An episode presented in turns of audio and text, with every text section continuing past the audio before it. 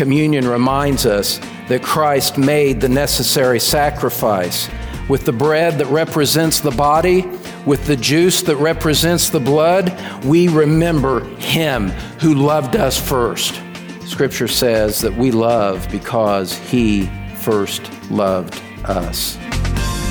Thanks for joining us on The Truth Pulpit with Don Green, founding pastor of Truth Community Church in Cincinnati, Ohio. Hello again, I'm Bill Wright. Today, Don has a message for you titled Heartfelt Communion. Don has spoken off and on the subject, as the ordinance of communion is taken very seriously among his congregation. In this message, he zeroes in on four specific realities that should cross your mind as you partake of communion. The bottom line is that communion should not be taken lightly, as it represents the heart of the gospel. Christ suffered and died for our sins. Keep that firmly in view as we join Don Green now in The Truth Pulpit. Scripture cautions us, tells us not to take the Lord's Supper in an unworthy way. And we believe that the best way to guard against that is to reflect from God's Word on different aspects of the cross, of propitiation, of salvation, in ways that would bring to our mind the sobriety of the cross, that would bring to our minds the seriousness of communion, and yet in a way that reminds us the price has been paid for the redemption of our souls. It would bring us joy and remembrance that our souls have been on the receiving end of the love of God, the undeserved, unmerited, free grace of God, saving us from our sin according to his eternal plan for our eternal redemption, so that we would be with him throughout all of eternity. Those are the most magnificent themes that a human tongue could ever declare, that a human ear could ever hear. And so we want to remember those things. And let me just, in this brief meditation, just bring four realities about the cross to your mind. In one sense, they're unrelated in the sense that they don't come from all the same passage. But I just wanted to give you some thoughts to center your mind on, and especially to center your heart on, to center your affections on, that we might remember exactly what it is that we are commemorating. Let me say this, first of all, that communion reminds us of the sanctity of God. Communion reminds us of the sanctity of God, by which I mean this: the God who created heaven and earth, the God of the Bible, is holy. He is separate from us. He is perfectly righteous. He is sinless. He is God above all. He is the most majestic high king. And we as sinful creatures are not able to approach him on our own. The prophet Habakkuk said in chapter 1, verse 13, he said, "Your eyes are too pure to approve evil, and you cannot look on wickedness with favor." So there's this great holiness of God that in standing alone is an imposing force for the fear of God in our hearts. And we realize that none of us could approach him on our own, because Jesus himself said in Matthew chapter 5, verse 48, "You are to be perfect as your Father in heaven is perfect." When you remember the great holiness, the great sanctity of God, you're mindful of the fact that you fall far short of his glory. And so none of us could approach him in our own merit.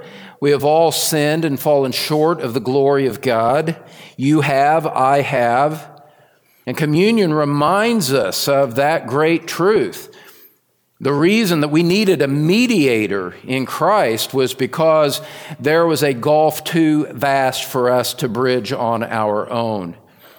And the gulf is not simply our sin, but the sanctity of God. Communion reminds us that you do not, you have not, and you cannot fulfill what God's law requires of you in thought, motive, word, and deed. And the communion table reminds us that God is holy and that there must be a mediator between God and man, if any of us are to be reconciled to him in light of our sin. Communion reminds us then of the sanctity of God. Now, secondly, communion reminds us also of the seriousness of the gospel. The seriousness of the gospel. Let me invite you to turn to Hebrews chapter 10, if you will. Hebrews chapter 10, beginning in verse 26, as you're finding your way there. We remember at the communion table that a price was paid for the redemption of sinners, that Christ accomplished redemption through his work and through his obedience. And now, after his resurrection, the gospel is proclaimed to all of us. The gospel comes to us, and God offers free forgiveness of all of your sins at the cost of his dear Son. The holy God whose law we have broken, the holy God whose realm we could not enter, the holy God in love sent his blessed, obedient, eternal Son in order to be the sacrifice for our sins. The one whom we could never have called down from heaven by our own authority, came down on his own authority, came down voluntarily in order to live a perfect life, in order to give that life on the cross as a sacrifice for our sins, in love manifesting unspeakable grace, immeasurable grace, showing immeasurable patience and kindness and love and goodness to unworthy sinners like us. Communion reminds us of those things. But beloved, what I would have you remember in this moment in time, this moment in our service is that kind of holy love, that kind of manifest grace, the great infinite worth of Christ, and the sacrifice that he made at the cross demands from you the fact that you would take that seriously and that you would respond to it. When we come to the realm of the cross, we come to holy ground where, figuratively speaking, we take our shoes off and realize that this is a matter to be treated with sobriety, with seriousness, with earnest contemplation, with sarcasm banished from our souls, with comedy banished from our thoughts, with all manner of frivolity and human silliness set aside, to realize that this is the great momentous occasion of the universe that we are recalling here, and that we are recalling the one single solitary act that had the power and ability to redeem your soul from sin, to bring you out from the dominion of the devil and to deliver you to the realm of God's own dear Son. And at the alternative price of eternal damnation for your sins. Oh, this is serious. Yes, it's a manifestation of grace, but it's not to be trifled with. And Scripture tells us that in no uncertain terms in Hebrews chapter 10, verse 26. Look at it with me. It says, if we go on sinning willfully after receiving the knowledge of the truth, there no longer remains a sacrifice for sins, but a terrifying expectation of judgment and the fury of a fire which will consume the adversaries. Anyone who has set aside the law of Moses dies without mercy on the testimony of 2 or 3 witnesses. How much severer punishment do you think he will deserve who has trampled underfoot the Son of God and has regarded as unclean the blood of the covenant by which he was sanctified and has insulted the Spirit of grace? For we know him who said, vengeance is mine, I will repay. And again, the Lord will judge his people. It is a terrifying thing to fall into the hands of the living God. As serious as it is to violate the law of God, this passage teaches us and conditions us to think that it's an even more serious crime, of cosmic proportions against God to reject the gospel of Jesus Christ. That there is no excuse for that. When free forgiveness is offered to you, when you are called and commanded to repent and believe in Christ for the forgiveness of your sins, and that God offers this freely in love, to spurn that offer, to turn away, to reject Christ, whether through outright defiance or simply through casual indifference, or from a deferral that says, I'll take it up another time. Friend, I want to tell you that that is the greatest crime against God that anyone could ever commit. Communion reminds us of this. To refuse the gospel is to scorn the sacrifice of God's Son.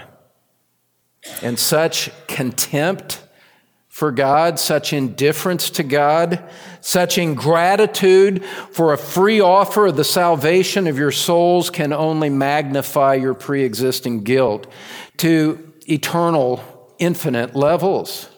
The gospel is serious, and communion reminds us of that, even as it reminds us of the sanctity of God. God is holy, and he says in his word, I will be treated as holy. In fact, look at Leviticus 10 where that statement is made. Leviticus chapter 10. This is the passage where the sons of Aaron were slain for offering strange fire before God. They offered incense and strange fire which he had not commanded them in chapter 10, verse 1. And it says in verse 2, fire came out from the presence of the Lord and consumed them, and they died before the Lord. Then Moses said to Aaron, it is what the Lord spoke, saying, by those who come near me, I will be treated as holy, and before all the people, I will be honored. And so, my friends, what we realize here is that God intends his word to be taken seriously. And if the law of Moses required the death of those who refused to do so, much more now as the gospel is proclaimed and Christ is presented, we find something even more serious laid before us that calls for us our most earnest response. Well, thirdly, you could say this, that communion reminds us of the sacrifice of Christ. It reminds us of the sacrifice of Christ. Look at the Gospel of John chapter 10 with me, if you would. John chapter 10, this sacrifice of which we have been speaking.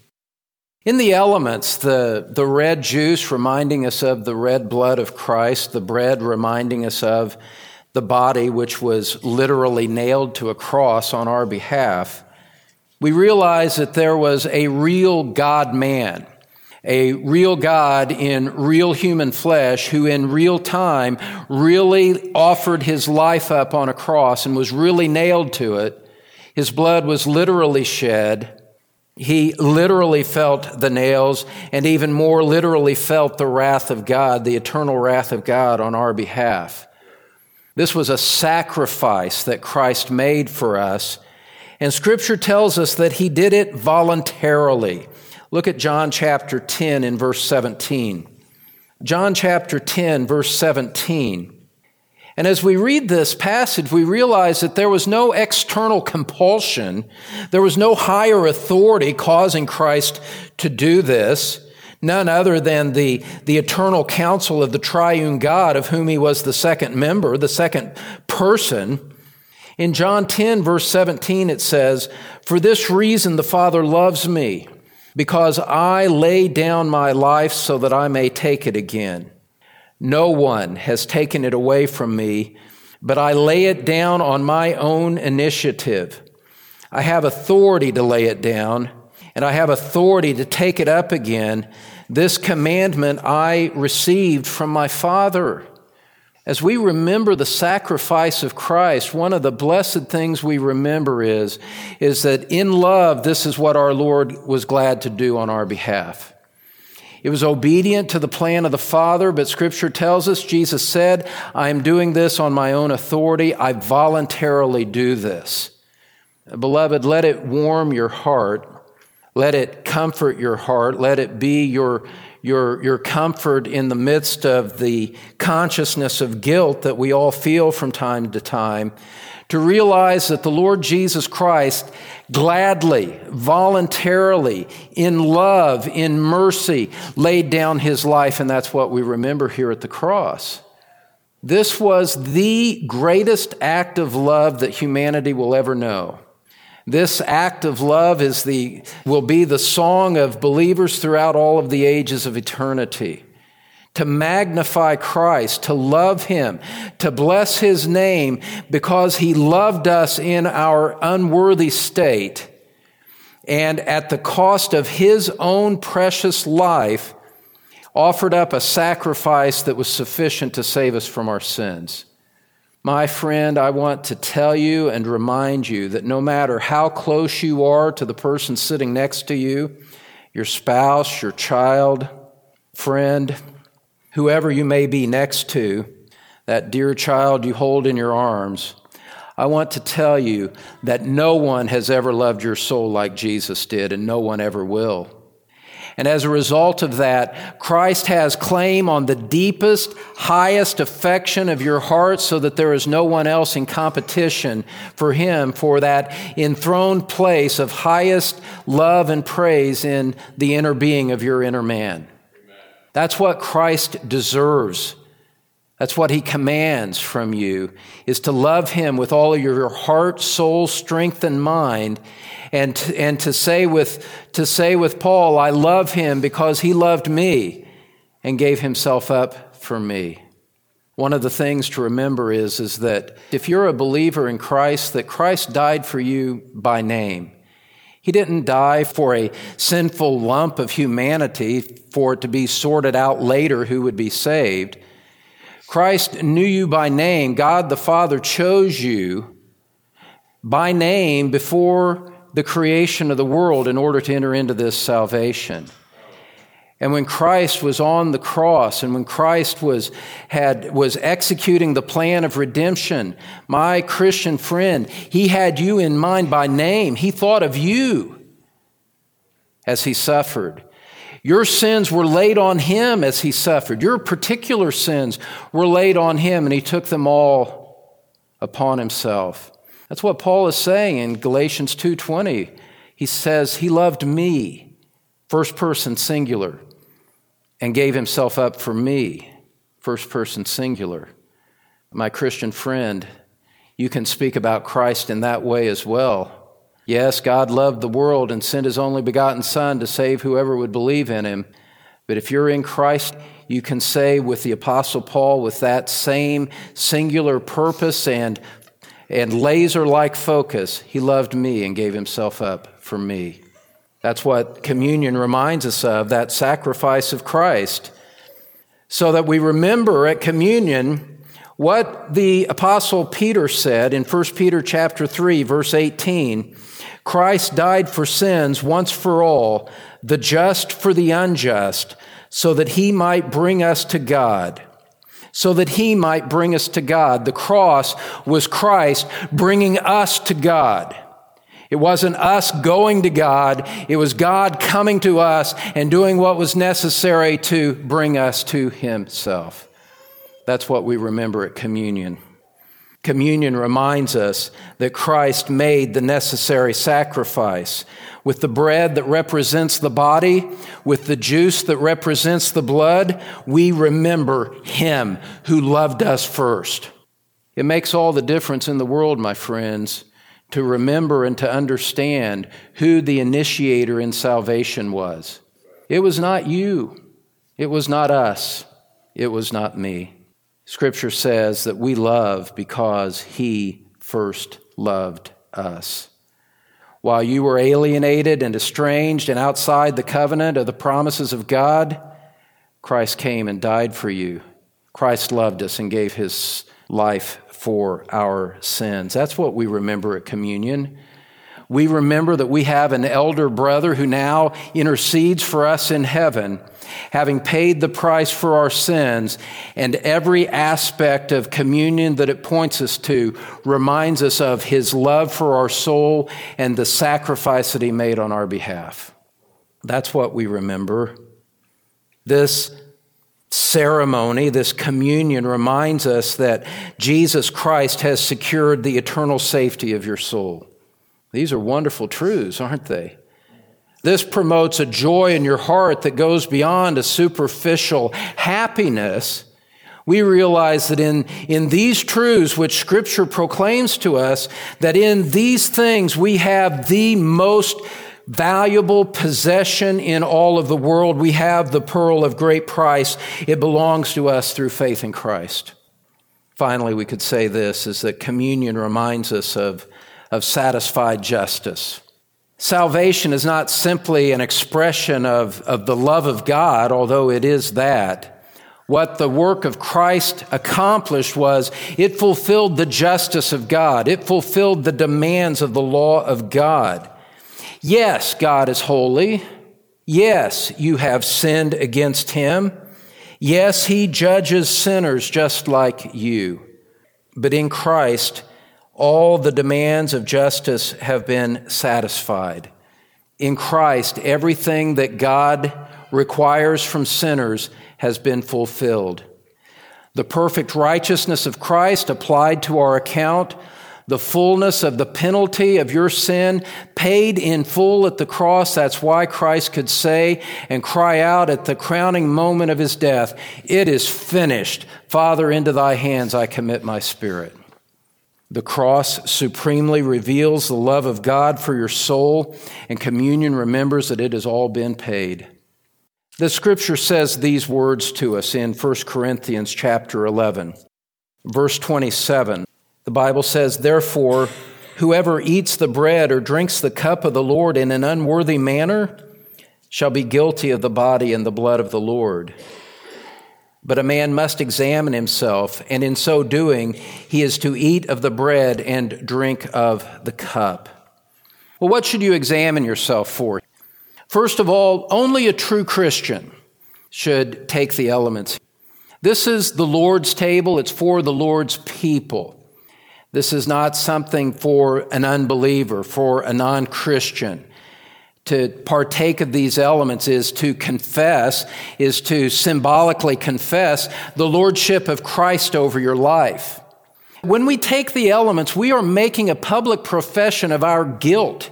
We are making a public confession of sin that says, I need the sacrifice of Christ to cleanse me from my guilt. Are there patterns of sin that you refuse to address? This is a time for you to contemplate that and to repent. And if you're holding some sinful pattern in your life, to confess that and to commit your heart toward repentance, turning away from it before you take the elements. Because in communion, we remember a sacrifice for sin.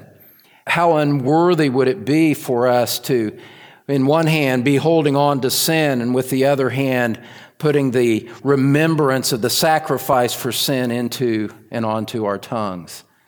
That wouldn't be right, would it? So we need to contemplate these things.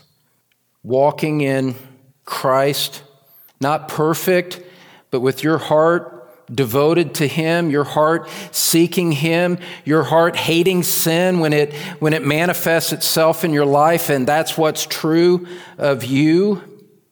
And you're conscious of your trust and faith in Christ to take communion in a worthy manner for you as an obedient Christian, let me encourage you to take it with joy, to take it with gratitude, to realize that you are remembering the one who has loved your soul and truly redeemed you, and that he gladly accomplished redemption for you, that he gladly fulfilled the law on your behalf, that he gladly paid all of the sin, and that he invites you and welcomes you to come to this table to remember him, to be blessed and encouraged in the remembrance of his love and the sufficiency of his sacrifice on your behalf, and to remember and to anticipate that one day soon enough you'll be with him, with this world, with sin and the sinful flesh left behind, and nothing to hinder the full fellowship that he died to bring you into. And so in that sense, we take it in a worthy manner when we take it with heartfelt gratitude. The next time you take communion at your church, we hope you'll remember what you've learned in today's message, Heartfelt Communion.